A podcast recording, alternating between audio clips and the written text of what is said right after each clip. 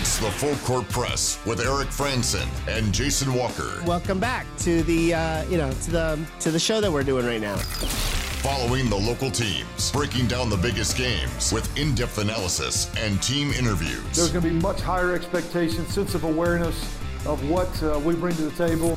Join the show by calling into 435-752-1069 or text 435-339-0321. It's the Full Court Press. Rose, answer. Yes! Caught! Touchdown! They did it!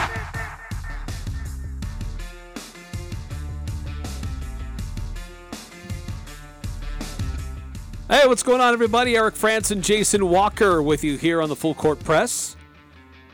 Thanks for tuning in, joining us on a Wednesday. Kind of a quiet night. I mean, we do have the Utah Jazz tonight versus the Los Angeles Clippers bench. I mean, a lot of starters for the Clippers announced for as out or questionable. But hopefully this means it's a good opportunity for the Jazz to get back on track. We'll see if that happens or not. But we'll have it here on The Fan. Pre-game starting at about 6:50, tip-off at 7. And full play-by-play coverage with David Locke here with us. But it's Wednesday, and that means it's a Would You Rather Wednesday here on the Full Court Press. Full Court Press text line is always open. If you want to throw in a Would You Rather or question or answer with those Would You Rather questions that we may throw out. And continuing to look at a couple of different things that are going on. There's a Mountain West game happening today in Salt Lake City, but it's Wyoming, actually, playing at Salt Lake Community College. Kind of an odd venue, but they're playing Santa Clara. So a team that the Aggies have faced versus a team that they will face in the future. The game went into overtime, and I'm not sure if it's gone final yet or not. I was keeping an eye on that a little bit before we started the show. But some other details, too, about World Cup, as it looks like we're finally down to our final 16 for the World Cup as that continues on. So a variety of different topics certainly available to you. A little bit later on in the show, we'll be speaking with John Judkins. Now, he is the head coach for the Utah Tech Trailblazers, but he's also a former Aggie. And so we'll get his thoughts about facing his alma mater and some of his memories of playing for the Aggies. But anyway, we're going to be touching base with him next hour, so stay tuned for that. That should be fun hearing from him. And what it's like for that program, making a transition and a more competitive type of schedule that they're having to face. So they'll be in the Spectrum tomorrow, but a preview from their point of view coming up next hour. So stay tuned for that. Yeah, it'll certainly be interesting. Having your microphone on is also interesting. Having the right mic on? Having the right microphone. Is it right now? Yeah, I've got you correct. It's not the one that's... Should I just use both mics now? That's my bad. Come on. It's a rookie mistake. That's the mistake I would make and probably have made. Yeah, it'll be an interesting interview. Guy who's obviously former Aggie, and I don't think he's coached against the Aggies. I believe this is the first meeting between Utah State and Dixie State, at least according to the Utah Tech notes. I think I'm mixing up the names already. I think one of the questions I will be asking Coach Judkins is, how many times have you mixed them up? Because he's been coaching at Utah Tech / Dixie State for like 20 years almost. And he's become the winningest head coach in Utah college basketball history. Certainly something to be proud of. Obviously not many people will pay attention to it because most of those 500 plus wins are Division II or below. Yes, lower level teams that most of us could not name if we were really pressed. But it's still kind of an interesting transition happening there as they're in the WAC, Division I basketball. They've actually had some interesting games so far. And I know, Jason, you're doing a little bit of research on them in your prep. We can get a little bit more into them tomorrow, but we'll get a taste of that today, next hour as well. But one of the would you rather questions that I wanted to lead with, we've got the World Cup going on. We've got the Utah Jazz going on. So would you rather that Team USA makes it to the World Cup semifinals or the Utah Jazz make it to the NBA semifinals, which would essentially be the Western Conference Finals? I'd say USA, because Jazz have made it to the Western Conference Finals before. And USA, they might have made it to the semifinal once. I can't remember. It's the quarterfinal they've made it at least once. And they might have made a semifinal. So this is like... And if they did make the semifinal, I think it was like 100 years ago. So... We are talking, rare air. Extremely rare air. And, for me, the thing with the Jazz, of course, making the Western Conference Finals would generally be above my expectations. Granted, my expectations for the Jazz the last 2 years have been at least Western Conference Finals, and they failed to do it. For the U.S. men's national team, my expectation is get out of the group stage, get into the knockout stage. Once you get there, I don't care. They lose to the Netherlands. They have reached my level of expectations I have for them. Anything they do at this point is just gravy. So getting, 2 rounds beyond my expectations, that'd be something special. So I ask you, our listeners, on our Full Court Press text line, 435-339-0321, would you rather Team USA advance to the semifinals in the World Cup or this year's Utah Jazz team advance to the Western Conference Finals? Effectively, it's the same thing, the semifinals. See, I would take the different approach, just this team this year, after trading away Rudy Gobert, trading away Donovan Mitchell, Bojan Bogdanovic, Royce O'Neal, a totally new team, new coach, and if they were able to make it to the Western Conference Finals, I mean... Yeah, I get it. It's kind of rare for Team USA to get there in the World Cup, but maybe I'm more selfish for local reasons, and just what that means for the Jazz franchise if they're able to do that with such a young team and young coaching staff. So I would go with the Utah Jazz. I couldn't tell you what teams made it to the semifinals last time World Cup was played. The last, I don't care however many times the World Cup was played. I can't think of who was in the semifinals before. But I do know that there are some traditional soccer powers that are usually there. It would be cool. I'm not trying to totally downplay World Cup. It would be cool to see Team USA make it to the semifinals. But I'd still be going for the Utah Jazz. Just accelerated plan for how this team's come together and what it would mean for the future of the franchise. Yeah, it would be. I'm sorry, I'm trying to figure out my computer here because I'm trying to access all my notes for the show, and my computer's freaking out. So that's always fun. Yeah, it is. It's an interesting thing because it's not, who would you rather have a championship, which would actually be an interesting question. Would you rather the U.S. men's national team win the World Cup or, the Jazz win an NBA title? And that'd be fairly close. Mm. I'd probably lean more towards the Jazz just because I've invested so much more of my fandom into that than I have the men's national team. So, and if I want soccer world championships, I can just go to the women's national team.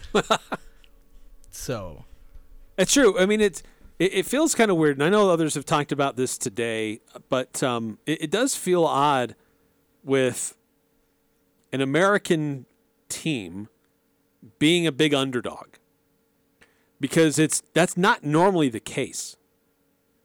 America usually dominates in a lot of sports. In a lot of things on the world stage. But in soccer, no, they're not a powerhouse, and they're not a favorite. So it is kind of a unique feeling for America. Though, I mean, Americans love the underdog story, and so that would be huge if America were able to make it that far. But, Jason, I know you've kept a much closer eye on World Cup than I have, but what would that have to look like for them to get that far? Well, they'd have to keep playing about as well as they have on defense. They've done really well on defense, where they've allowed one goal in 3 games, and that was a penalty. So they haven't allowed a goal in the run of play yet. And that included a game against England, who are like number 5 or number 6 in the FIFA rankings. It's obviously a really good team. The problem is that the U.S. themselves aren't scoring. And this isn't group play where you can get away with 2 ties and a win. You got to score and win. And, you know, they're going up against the Netherlands, who aren't the toughest opponent. I don't think they're ranked ahead of England in the FIFA rankings. Then after that, I think they'd face Argentina. Winner of Argentina and Australia, I believe. So, in Argentina, they have a history of choking in the World Cup. So, as long as the U.S. didn't, crumble, maybe they'd have a chance. So, there's a world in which I could see the U.S. winning 2 straight games, but it's kind of like the Avengers, like the 15 million whatever combinations, and there's one.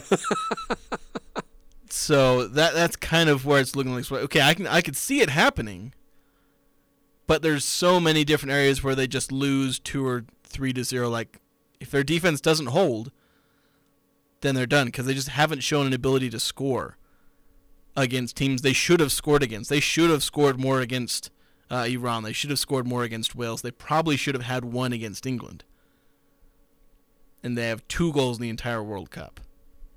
So the entire field is not yet set, correct? Because there's still some games to be played tomorrow and Friday to finish out the rest of the field. I think about half the teams are decided now. Yeah, I think so. I was looking at the table earlier, and some of the games are finishing up. So it'll fully play out. But I think on the U.S. is half of the bracket. It's mostly settled. Let me go back to a bracket that I did see. So it looks like, Netherlands versus USA. It'll be Saturday. Then they'll play the winner of Argentina, Australia, which will be later in the day Saturday. That'll be about noon Saturday. But then the other side of the bracket that they're part of, a couple games still need to be decided for that. But France and Poland have advanced. They'll face each other on Sunday.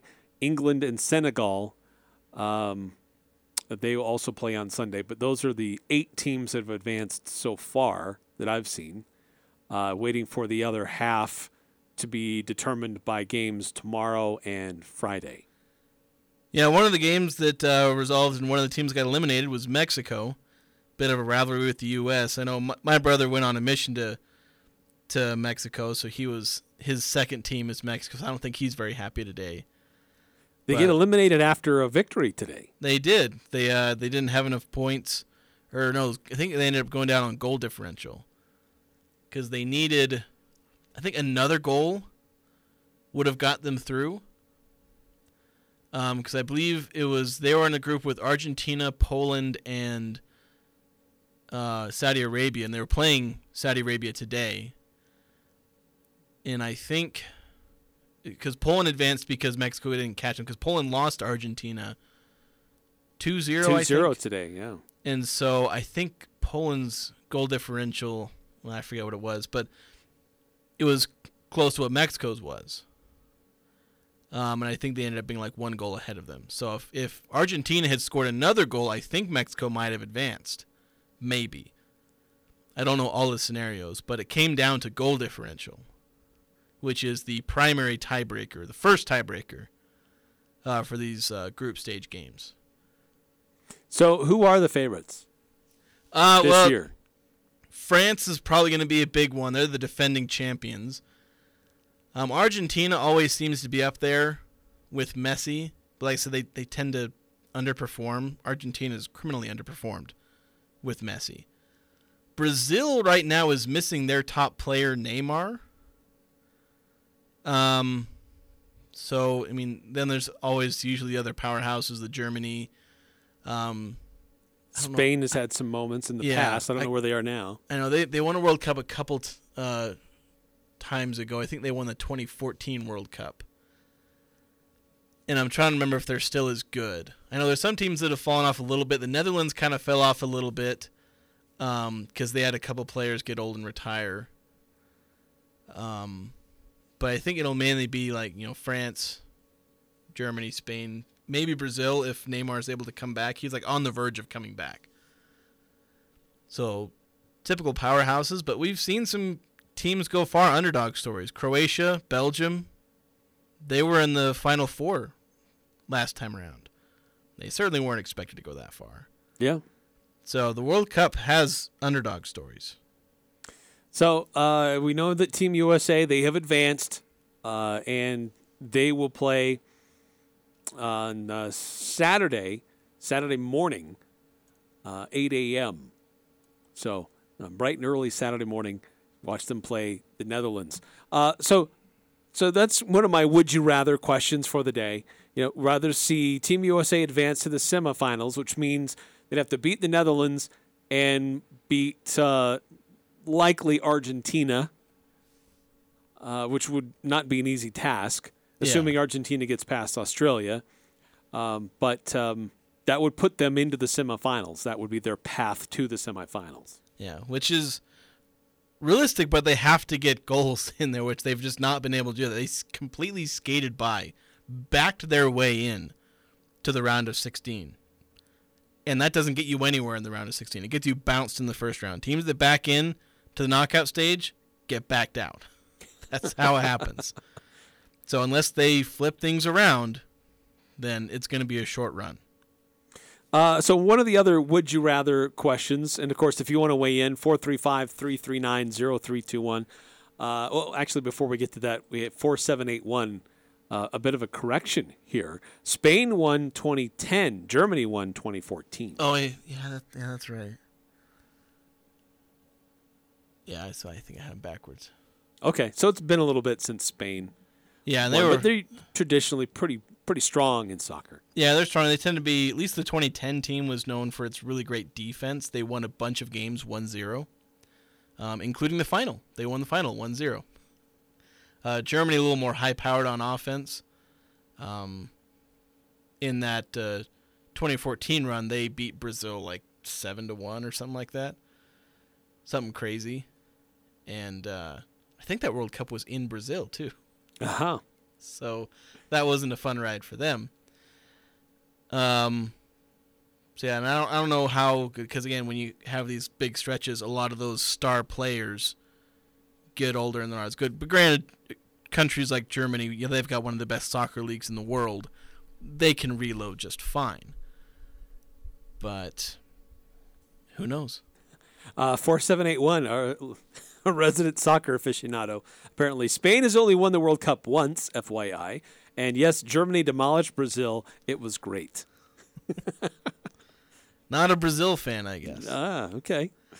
I'll say this about Brazil. They are incredibly fun to watch at times. I tend to prefer European football a little more. It's good. The problem with South American soccer is they flop the worst of anyone in the world. Central South America, it's like, in 4781 is saying he hates Brazil. They flop more than LeBron. Yeah, it's them, Argentina, Mexico. Like Central South Americans flop an insane amount. It's infuriating. It's part of why I'm somewhat invested in the U.S. Mexico. Rather, it's part of why I'll probably never watch the Mexican soccer league. They're the league they have, even though it's probably better than the MLS. Well, not probably. It is better than the MLS in terms of soccer prowess, but it is insufferable to watch. Europeans flop? Yeah, they do. But not nearly as bad. So it's hard to watch these South American teams because they're so good. They're so good at soccer. but they are insufferable, and so it's hard to watch. I know that turns off a lot of casual or introductory fans to soccer when you see that kind of stuff. Like, oh my gosh, looks like he just got like snipered. Like somebody shot him on the field. He's rolling around in pain. Like, oh my gosh, get an ambulance! And all of a sudden he pops up and he's running around, and you know he's involved in the next play. It's like, well, wait a minute, what? I thought that he like broke his leg the way he was acting. Yeah, that's just it. He's acting. It's infuriating. There's a handful of reforms that you could probably add to the rule book that would slow that down a little bit, but they won't get implemented because nobody really cares. Nobody in the soccer community really cares about stopping flopping. The referees just have to be good enough to spot it and not care. I've said this several times. I don't know if I said it on radio, but soccer referees of all the different sports, they're the best referees. Like it's not too often I raise an eyebrow at a referee call in soccer, where it's just like, yeah, they do a really good job. Well, they have one of the hardest jobs because they are the only one out there making the vast majority of all the calls. Yeah. Luckily, soccer is a lot more of a simple sport in terms of what the referee is looking for in their job. Obviously, I don't mean to say soccer is a simple sport, but the referee's job is fairly straightforward. The rule book in soccer is very small. It's like a pamphlet. It's not a book. Whereas when I got my high school basketball rules, it came in 3 volumes. So that tells you a little bit about where basketball is. Basketball is easily the hardest refereeing. It is stupidly hard, which is part of why basketball refs are the worst, because they have the hardest job. They have to watch 7 different things at the same time, and they should probably just add another ref, honestly. But even still, there's obvious calls they miss. But yes, again, soccer refs. People complain about the refs all the time in soccer, and I'm like, I thought I did a great job. But I tend to be more on the side of the refs because I've been a ref, and so I. You're sympathetic. Yeah, you're sympathetic. But you know what? With soccer, though, I mean, it is such a big field, and only one person running around and trying to make the correct calls. I don't know. I think that there could be a room for somebody else on the field to help out. But you know, how do you? There's one person in charge of one half of the field and one's on the other half. That gets a little bit tricky. But yeah, well, I think the thing is that it's not broken, so we don't need to fix it. Yeah, that's true. That's mostly true. And they do a really good job. So and they have a system that allows them to cover most of the field and be able to call everything. 4781, Messi, probably the only person that never really flops. He does lately, but he used to have to be dragged down to stop him. And Neymar is the biggest flopper in soccer. Yeah, and see, there are some stars who won't flop as much. And my favorite players are the ones who will fight through contact. And it's also why women's soccer tends to be better, because they don't have the culture of flopping. They do it. All professional leagues do it. But women's soccer, there's so much less flopping. At least the U.S. national team. I don't know if the South American trend to flop carries over to its women's teams. I hope not. But I know the men's team certainly flop a lot more than the women's team does. Yes. So it's a lot more enjoyable soccer to watch. By the way, before we take a time out, just an update. Santa Clara and Wyoming playing at Salt Lake Community College this afternoon. I don't know the story on this. I don't know why it was like an early afternoon game at Slick. But Santa Clara beating Wyoming in overtime. And 89-85, Utah State beat Santa Clara earlier in the year, took care of Santa Clara. And then Wyoming will certainly be a future conference opponent, but Wyoming still missing a couple of key players. Well, one notable player who may not be back in time before conference play begins, but Wyoming loses that one 89-85. So Wyoming is 3-4 on the year, a team that we thought was going to be up there to challenge for the Mountain West Conference title. Not off to the best of starts right now. Santa Clara 6-2. One of their 2 losses come into the hands of Utah State. Santa Clara, before the game, they were a top 100 team in Ken Palm. Wyoming not that far behind them. I think they were like 103. They're actually pretty close to each other. but Santa Clara certainly will move up after the win. Yeah, Santa Clara snuck into the top 100 when the Aggies played them. I think they were in the low 100s somewhere, maybe in the 100 teens. But yeah, basically what I thought San Diego was going to do might be what Santa Clara is doing, because they're continually going up and looking pretty good. And obviously Wyoming, I've said this once before, they're going to be a team that, based on their net ranking by the time those come out and by their KenPom, they're going to be underrated because they get Graham E.K. back. And maybe if the Aggies can face them once without E.K., that'll help. But they'll be a sneaky good opponent and a kind of a potentially poisonous loss, because if E.K. comes back, Wyoming will play like a top 100, top 70 almost in a net team. But they'll be ranked way lower because of some of these early losses. So it can be a very dangerous thing and just crappy situation. Granted, it's not very fair for Wyoming, given their prospects have taken a huge hit because of this injury. Yeah, still I'm a little surprised that they've struggled as much as they have because of that one injury, because they have a deep roster, talented roster. So I'm a little surprised that they're off to such a struggling start as much as they are. There's some other interesting games on the Mountain West schedule tonight, and more future opponents for the Aggies will be playing tonight, so worth keeping an eye on and to see how they perform. We'll discuss that coming up next here on the Full Court Press. It's back. Jarek's Fine Jewelry in Logan is having our annual Pick a Pearl event. If you've attended this in the past, you know how much fun we have. And if you haven't come before, you don't want to miss this exciting event. For only $10, pick your oyster, open it that day, or save it for that stocking stuffer surprise. Mark your calendar Friday and Saturday, December 9th and 10th. Pick a Pearl at Jarek's Fine Jewelry. Look for the bright green cars. Jarek's Fine Jewelry. Make it special. Make it Jarek's. Nothing compares to the warmth and feel that a wood stove provides. The two-time Best of Northern Utah winning team says there's never been a better time to replace your old inefficient wood stove and install a new energy-efficient EPA-certified Vermont casting wood product in your home. The U.S. government is offering federal tax credits of 26% on your wood stove install. For Vermont casting units, that includes stoves, venting, and labor. Call or email Advanced Fireplace and Stove for a free in-home estimate. Call 435-752-7272 or go to advancedfireplaceandstove.com. As a small business, achieving your financial goals and ambitions can be a steep and Rocky Mountain climb. This is Lance Zollinger, president at Cache Valley Bank. To conquer the mountain and achieve your goals, it takes planning, hard work, and discipline. At Cache Valley Bank, we have the resources, expertise, and flexibility to help you scale your way to success. Give us a call. Let's work together and climb the mountains that await. Cache Valley Bank, member FDIC.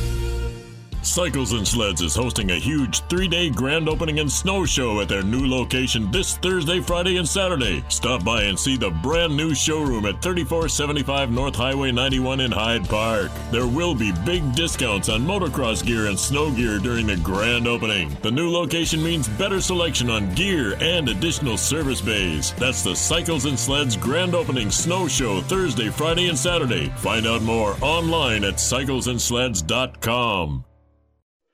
I'm Matt Neverett on the final edition of This Week in the Mountain West for the 2022 season. We'll preview the conference championship game matchup between Boise State and Fresno State with their play-by-play broadcasters Bob Beeler and Paul Leffler, plus the announcement of regular season awards, all conference teams, and plenty more. It's all here this week on the Mountain West Radio Network. Friday afternoon during the Full Court Press on Sports Talk Radio 106.9 FM, 1390 AM, The Fan. This is Zach with HSA Depot. Christmas is nearly here. Make sure you be merry and bright by using your pre-tax funds on your medical needs. We know your regular holiday budget is disappearing quick, so instead, save money by using your pre-tax income to buy qualifying medical supplies. HSA Depot carries hundreds of unique and dashing eligible products to help you conquer your healthcare. Come to HSA Depot next to Sally Beauty Supply and see how much you can save this holiday season. HSA Depot, 5-star review. Following the local teams, it's the Full Court Press with Eric Franson and Jason Walker.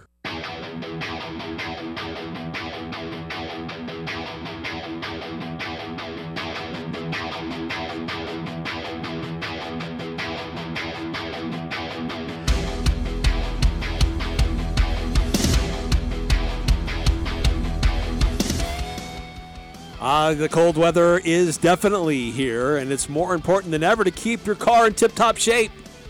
Get your oil changed at Valvoline Instant Oil Change. They're across from Angie's on Main Street in Logan, 695 North Main. Somebody else who's trying to stay in tip-top shape is the Mountain West Conference.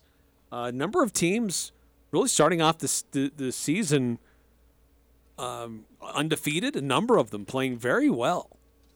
One that's certainly fallen below expectations is Wyoming, as we mentioned. That's a little bit surprising how they've started. But Santa Clara, a team that Utah State played and beat earlier, ends up with the win. Wyoming looks like they had some key contributors off the bench for them to help, but a turnover late cost them the game. And a couple other games that are interesting tonight on the schedule. New Mexico, who's had an undefeated start of their season, they are at St. Mary's tonight. That's at 8 o'clock tip-off. And another interesting one, Loyola Marymount, who the Aggies will face in a couple of weeks here in Las Vegas, they are at Colorado State. So Colorado State's 5-2, Loyola Marymount 6-2.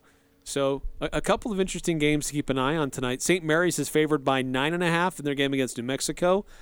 Colorado State is favored by 7 in their game against Loyola Marymount. Yeah, Colorado State, they're certainly interesting because they're getting Isaiah Stevens back. I think he's available for this game against Loyola. To this game or the next, he'll be on a minutes restriction.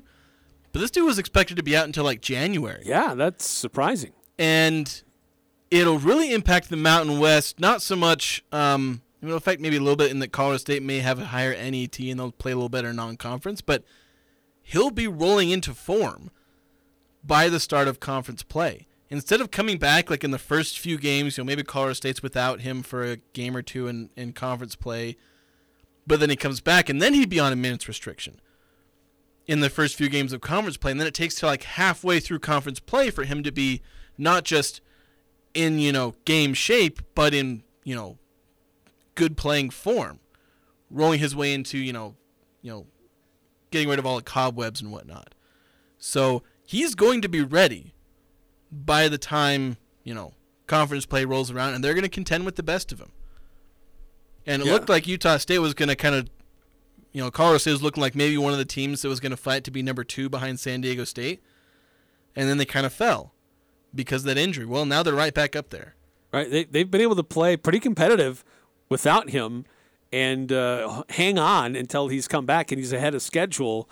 So watch out for Colorado State. By the way, looked like Hunter Maldonado, he did not play today for Wyoming. And so they were without E.K. and Maldonado. That certainly didn't help, as they try to take on Santa Clara team, who's playing pretty solid basketball to start the year. Yeah, they are. I mean, outside of Utah State, they have one loss. I forget who that was to. Haven't kept up with them as well since Utah State played them. Their other loss was versus UCF. Okay. Yeah, 57-50, so close-ish game. Yeah. Wyoming, obviously, the fact they were to play Santa Clara that well without their 2 best players, like their entire offensive engine is Maldonado and EK. And it shows the depth of the team. And we talk about Utah State's depth. The fact that Wyoming was able to do this without 2 of their best players. Already down EK. And then Maldonado is an inside-outside threat.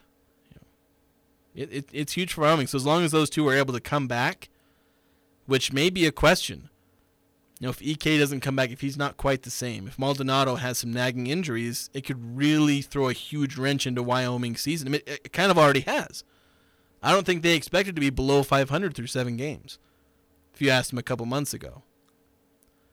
But again, this could potentially be a team that, as I said, is a bit poisonous because they'll have a bad NET ranking, but they could get hot, and they're a team that could steal a tournament bid in the conference tournament.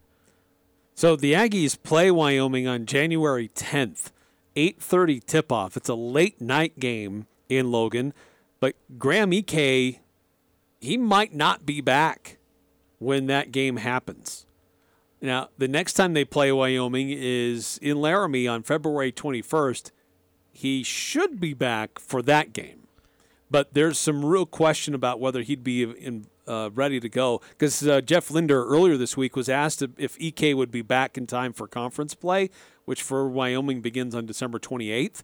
And he was very doubtful and thought sometime in January is more likely. Early January, mid-January, late, we're not quite sure, but sometime in January. But the Aggies play them on January 10th. Yes, that'll be something to keep an eye on as to when if he will return at all. If he does return, he'd probably be on a minutes restriction for that early game.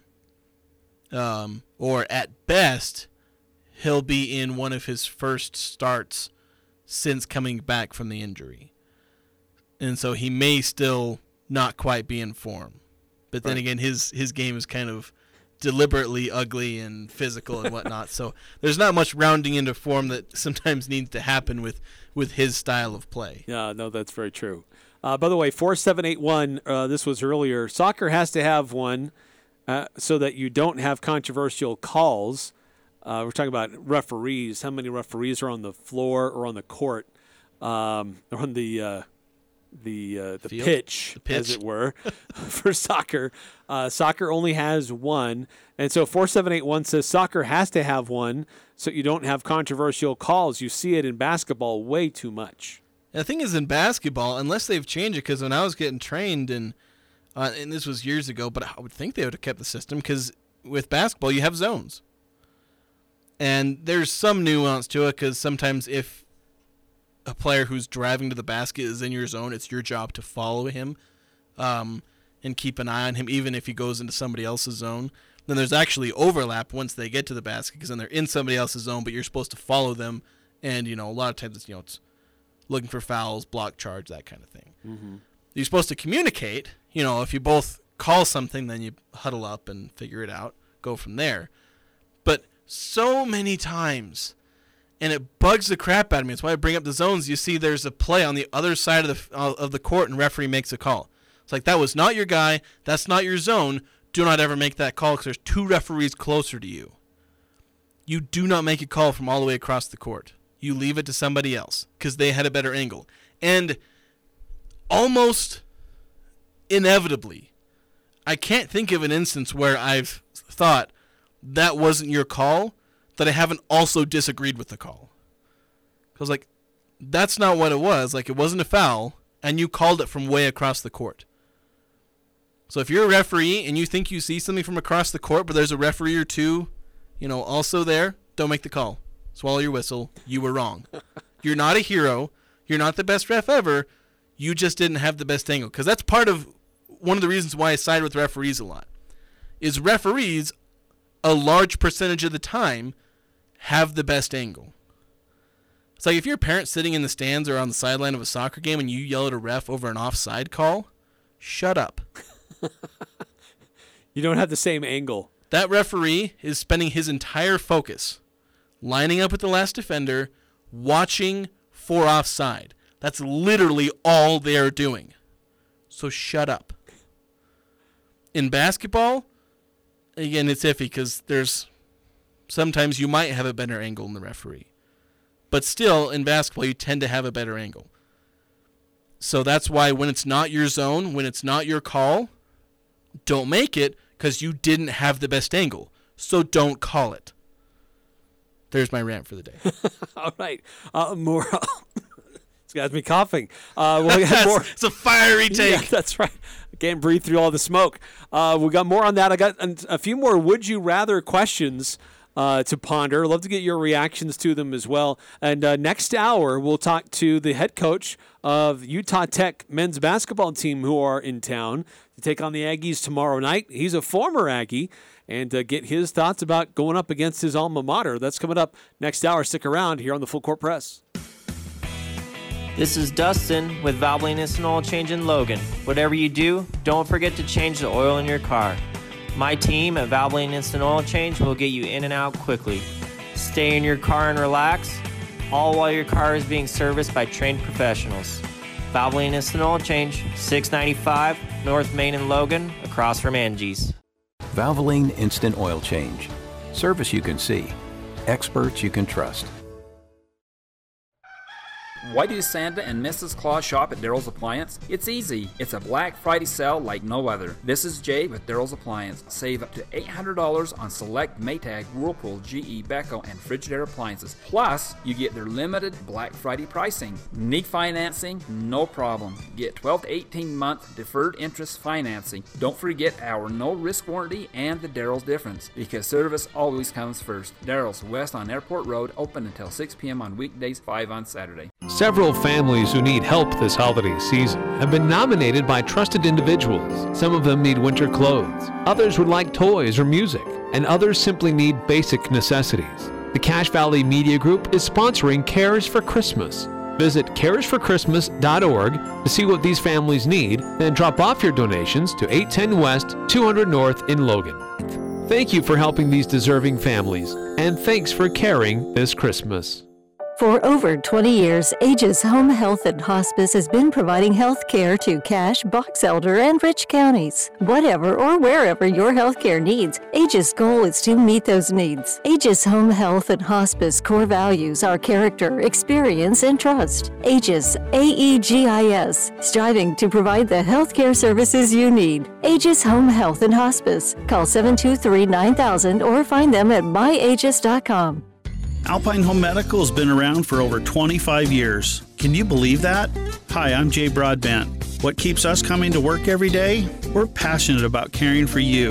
From home and bathroom safety to transportation, mobility, recovery, oxygen, sleep, and more, come into any of our 10 locations today and let us take care of you.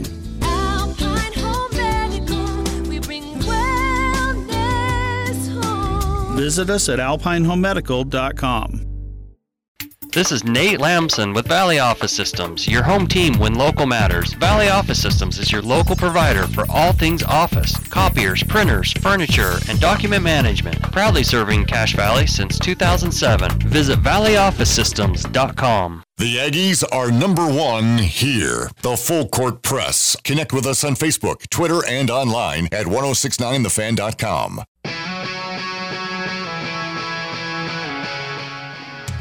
Hey, you guys really came through and helped out with the Cache Community Food Pantry for Thanksgiving, but the need is still there for Christmas and beyond. So if drop by a donation, non-perishable food items.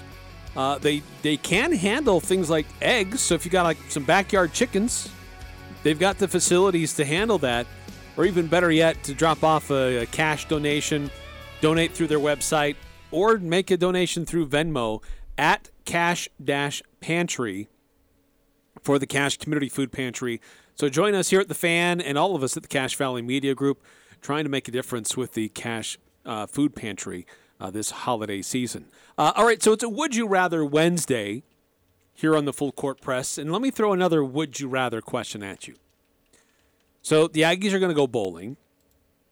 And you know, it seems like the Frisco Bowl is popping up more than any other, but there's still a possibility they go to the famous Idaho Potato Bowl or First Responder or somewhere else. But let me ask you this in this context. We're going to assume the Aggies go bowling, but we don't know the opponent. So would you rather go to a bowl game versus an excited G5 school who hasn't had much bowl experience, or face a disappointed Power 5 school who had hopes to go somewhere on a bigger stage but ended up facing the Aggies? So an excited G5 school who doesn't get to go bowling very much, or a disappointed P5 school who had designs on going somewhere else and maybe had a down year. Is this like for this year's bowl? Because I don't think they're going to face any disappointed P5 teams. If they go to the First Responder Bowl, I think there's a chance they could face a P5 school based on their bowl tie-ins. Okay. Usually you like to face the downtrodden P5 team because by then they've given up. They tend not to get up for those smaller bowl games. Sometimes they can. Obviously, being a more talented team, they can still just beat you anyway. And that may be the case for Utah State. The excited G5 teams, well, Utah State's lost to a lot of them. They gave up a bowl to New Mexico State. It was like their first bowl appearance, I think, in like 50 years. They gave the first ever bowl win to Akron. Gave up the first ever bowl win to Kent State. Utah State does not do well against teams that get hyped up for their first bowl game in a while. Against maybe some P5 schools, well, Utah State hasn't had the best record against P5 schools, but Blake Anderson's doing well against them. Did well against Oregon State last year in the bowl. So maybe lean toward the Power 5 school. But given they're probably going to end up in the Frisco or Potato Bowl, probably won't end up against one of those teams. Yeah, I'm with you. I think I'd rather face a P5 school no matter the circumstance. I think it's always exciting to be able to see what Utah State is compared to a Power 5 school, and any opportunity to pick up a win over a P5 school is always a good thing. But an excited G5 school can make it more of an interesting game, I think, for the game itself. For Utah State bragging rights, yeah, you want to play and beat a P5 school, but for the game itself, for the bowl game, I think it makes for a more interesting game if it's a team that's really excited to be there. And not to say that Utah State wouldn't be really excited to be there, considering the season that they've had, but I just think it would make for a more interesting and more compelling single game in and of itself. Yeah, story-wise, it does work better for G5 because there can be a lot of story and there can be a lot of excitement between G5 programs. It's, the Group of Five conferences are the hidden gem of college sports, whereas most people are paying attention to the playoffs and whatnot. But there is a lot of, great football, great basketball, whatever sport being played among these non-major conferences. So I can agree with you there, but for the potential of Utah State winning, you might want to go with the less interested Power 5 school. It's disappointed that they ended up in a random bowl in the middle of Texas. Yeah, very true. Okay, a couple of your texts coming through on our Full Court Press text line. If you want to weigh in, love to hear from you. 435-339-0321. 6294 texting in. When speaking of who you would want to face in a bowl game or who might win, it seems like much of it always comes down to who wants to be there more, and that's who ends up winning. Yeah, in 2019 when Utah State they went, 7-5, felt like an incredibly disappointing season. It began with the media, or the media relations team handing out a bunch of, love for Heisman stuff. Yes. And it ended with a bowl loss to Kent State. And going 7-5 before even going to the bowl. So it felt like Kent State, who again hadn't ever had a bowl win, they were really wanting to be there. They way outperformed the Aggies even though Utah State was probably a better team in a lot of ways, or at least had some better star players. But, certainly they had a first-round pick as a quarterback. Yeah. And still some pretty good wide receivers. They had Caleb Repp and Seosi Mariner on that team. Granted, the offense wasn't the problem in that bowl game. It was the defense. Yeah, it was. They let that opposing quarterback just run all over them. Yeah. So it is about more who wants it. And Utah State last year going to the LA Bowl, they really wanted that. They were high as a kite that season, in a good way. I don't think we can apply my "Would you rather" question to Oregon State because they were a team that was on the rebound, they were making not really rebound, but a building program where they had been a downtrodden program for many years, and they had just gotten back to getting to bowl games, and for them that was a big accomplishment to get to a bowl game. Not just any bowl game, but a notable one in Los Angeles in a big, beautiful stadium. So it was a big deal for Oregon State to get to a bowl game, too. It wasn't a letdown for them. It was an exciting thing for them. But Utah State's turnaround was just magical, and the hype and excitement behind the Aggies was just, it was next level. Yeah, I guess Oregon State really did take it seriously because after they lost that bowl, they demolished their stadium. But But they used that as a springboard to a great season that they've had this year. Yeah. And they've flirted with the top 25 a couple different times this season. Yes, they've been pretty good. And so for Utah State, they could be the excited Power 5 or excited G5 team because, you know, they've been the disappointed team a couple of times. But here's like, yeah, they're excited as heck to go to a bowl game and still have unfinished business. And most likely they're going to be facing a team that will probably be in a similar boat, where I don't know if they're going to end up facing one of these disappointed Power 5 schools that's their season's basically done to them. Some of their star players maybe skipping out to go into the NFL draft, whereas Utah State's typically not going to encounter that scenario. So we'll see. Utah State certainly has a good chance of winning this bowl, I think mainly because they'll have the motivation to really want to win. But obviously you still got to execute and play and beat the guys in front of you. It's not all about motivation and mind games. No, that's true. More of your texts coming through. We'll get to those. We're going to take another time out here on the Full Court Press. When it comes to home care, it's important to know you have a choice. If you or a loved one is in need of hospice or home health services, remember that Primrose Home Care and Hospice believes in treating the patient as well as the problem. We work directly with you and your doctor to create a health plan that's catered to your needs. Our team is devoted to providing options in the freedom and safety of your own home. Visit us at primrosecare.com or call to schedule a free consultation. Primrose Home Care and Hospice, your local hospice and home health provider since 2006. Your skis are skinny and your boots tie with leather. You know exactly what I'm talking about. You need up-to-date ski equipment and your kids want the good stuff. Al's Sporting Goods has season ski rental for the entire family. Ski and board equipment that you can rent for the entire season. Pick them up now, bring them back in May. And for a limited time, get a free Cherry Peak Lift Pass. Youth season ski or snowboard rental, only $99. Adult season ski or snowboard rentals, only $114. Don't wait. 99 and 114 season ski rental prices will go up. Al's Sporting Goods for season ski rentals. Every sport, every season. The Young Automotive Group is proud to announce Young Truck and Trailer Center in Cache Valley. Whether it's heavy equipment trailers, horse trailers, race car trailers, or cargo and utility trailers, we're excited to offer some of the finest trailers and flatbed work trucks to Cache Valley. Our team of experts look forward to helping you find the right truck or trailer to fit your needs, with competitive prices offered on every make and model for sale on our lot. With our extensive inventory, you'll find the best deals right here in Cache Valley. Young Truck and Trailer Center, just off Highway 89 in Logan. Think young, drive young.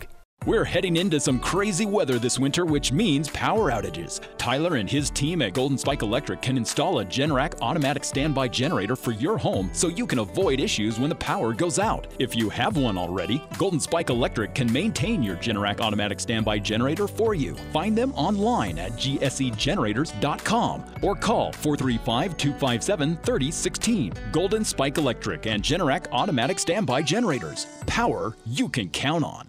Which local high schools do you follow and support? Find your favorite high school logoed items at the Locker 42 North store. Yes, Locker 42 North has high school logoed hoodies, t-shirts, blankets, and more. Green Canyon, Mountain Crest, Logan, Ridgeline, and Skyview can all find their high school logos on apparel at Locker 42 North. And high school logoed items make great Christmas gifts. Logoed items from all your favorite high schools exclusively at the Locker 42 North store, 1430 North Main, next to Little Caesars. Interviews, analysis, and a little bit of fun mixed in. The Full Court Press on Sports Talk Radio, 106.9 FM, 1390 AM. The Fan.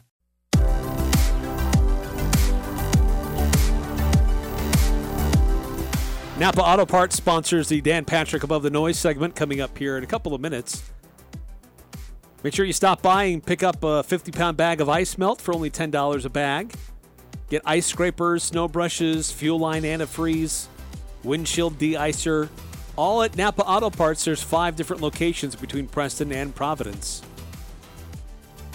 So, again, getting to the Full Court Press text line, 435-339-0321. 5879 texting in. Did you guys see that John Gentry is going into the transfer portal? Yes, I saw that was yesterday that he announced that. Kind of followed the standard transfer portal script in making his announcement. But that being said, God's plan. Thanks to my former coaches. Always insert mascot. Yes. But yes, he did announced that he is entering the transfer portal, which you can't really officially do until I think it's later this weekend. But nonetheless, you're seeing a lot of players take to social media announcing their intentions to has enter to be the portal. New because my Twitter feed is chock full of transfer stuff, and it's like it does get annoying because I'm someone who kind of one of my pet peeves is those kind of repeated, cliche, completely ununique type things.